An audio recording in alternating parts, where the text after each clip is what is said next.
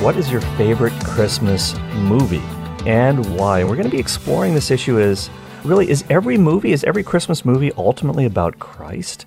And when we think about this so called magical element uh, in a lot of these films, it, it's not there just for fun. And in this article that was written by Peter Dre and Matt Lillicrap, it's true that a lot, a lot of these Christmas films do have this, this sort of magical element, but it's not simply there just for fun.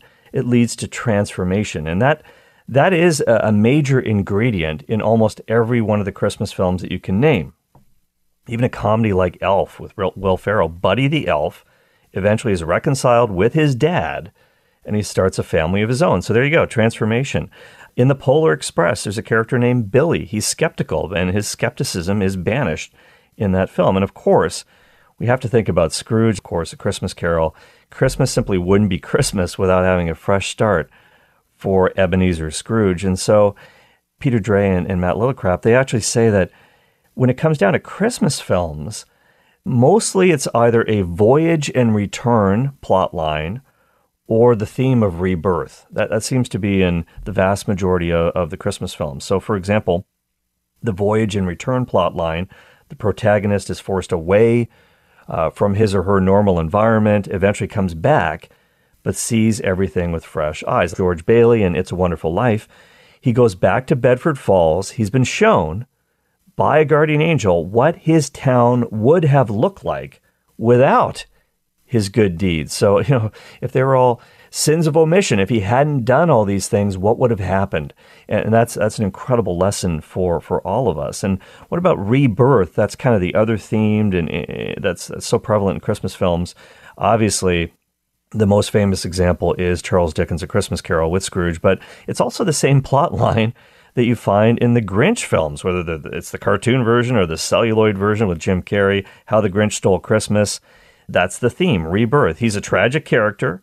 He experiences a dramatic change, and life is never the same for him or for anybody around him. And so, you know, really every story does point towards Jesus. It might be a faintly, you know, it might be a faint sound, or it might be in full stereo, you know, Dolby sound, surround sound like we have at the movies.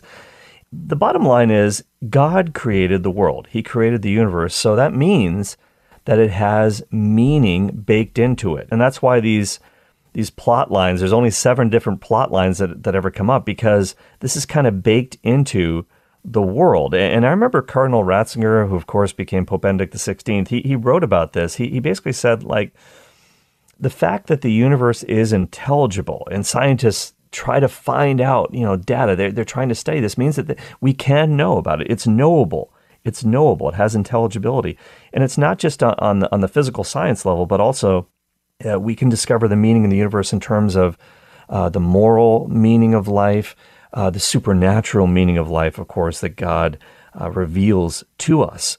Uh, and that's the only way we can really figure that out ultimately is that we can know that, that God exists, but He must reveal more about what He is like, His love for us, and that ultimately happens in the person of Jesus Christ. And that's why His birth at Christmas is so important for us to contemplate. And we're kind of like archaeologists, you know, as the authors say, digging up a meaning that's already there. It's kind of hidden in plain sight. And, and this isn't escapism. The reason why these stories kind of resonate with us so much, it's not because we're escaping from a, a future that could mean oblivion for us.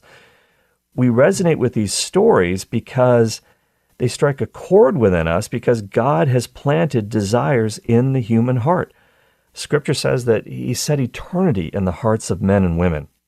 So He's called us to embrace the life with Him. And so this is why this keeps coming back in, in every story, even the Christmas stories and Christmas movies. Think about Billy's journey on the Polar Express or whatever, what, what have you. These are adventures, uh, but the real delight comes when the hero returns home.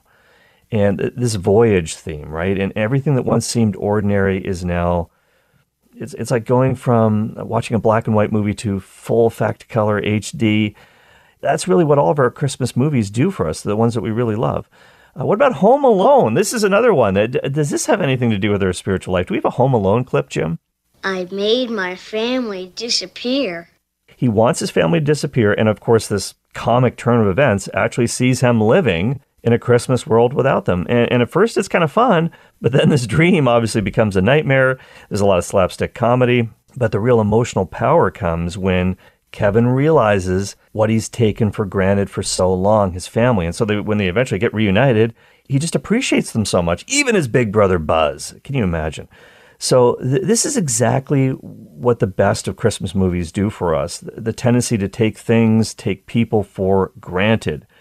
And Scrooge is a super, super example of this. So we, we very rarely think about this, but A Christmas Carol, eh, the reason why it's so popular every year and why we decided to do this with the Merry Beggars on Relevant Radio is because it poses so many great questions. You know, what, what power could break through a selfish heart, reconcile families, help adults recover childlike wonder? This is what Christmas is really all about. And, and, the, and the great thing is, it's a true story. Here's another thing about Charles Dickens when he when he wrote A Christmas Carol, he was actually really disillusioned by Christianity. I don't know if you know this, but he was super disillusioned by Christianity in his 1930s. He kind of rejected it. And he actually never mentions Christ specifically in A Christmas Carol. So he did know that Christmas does make people reflect on how they've been living during the past year. And obviously, through uh, the change of heart that Scrooge has, in the story, the implication is that we can all be transformed. And I didn't know that when this story appeared, how it actually resulted in concrete outpouring of material help for the poor. I love that. I absolutely love that. And that's that's the rebirth theme, right? The rebirth theme and the voyage home theme are really the two the two big Christmas themes. And and that's that's what we really have to contemplate and how that points us to Christ. And all of these desires are kind of realized in him. He can bring us home at the end of the day. Let's go to John in Oswego, Illinois. Hi, John. Yes, hi, Cale. Thanks for taking my call. A Miracle on 34th Street. I don't know the exact year. It was black and white in mm-hmm. the 1940s, but I thought that was excellent too. It really was. And, and Jim, do you have a clip from that one? I think you might actually have something on that. Your Honor, every one of these letters is addressed to Santa Claus. The post office has delivered them.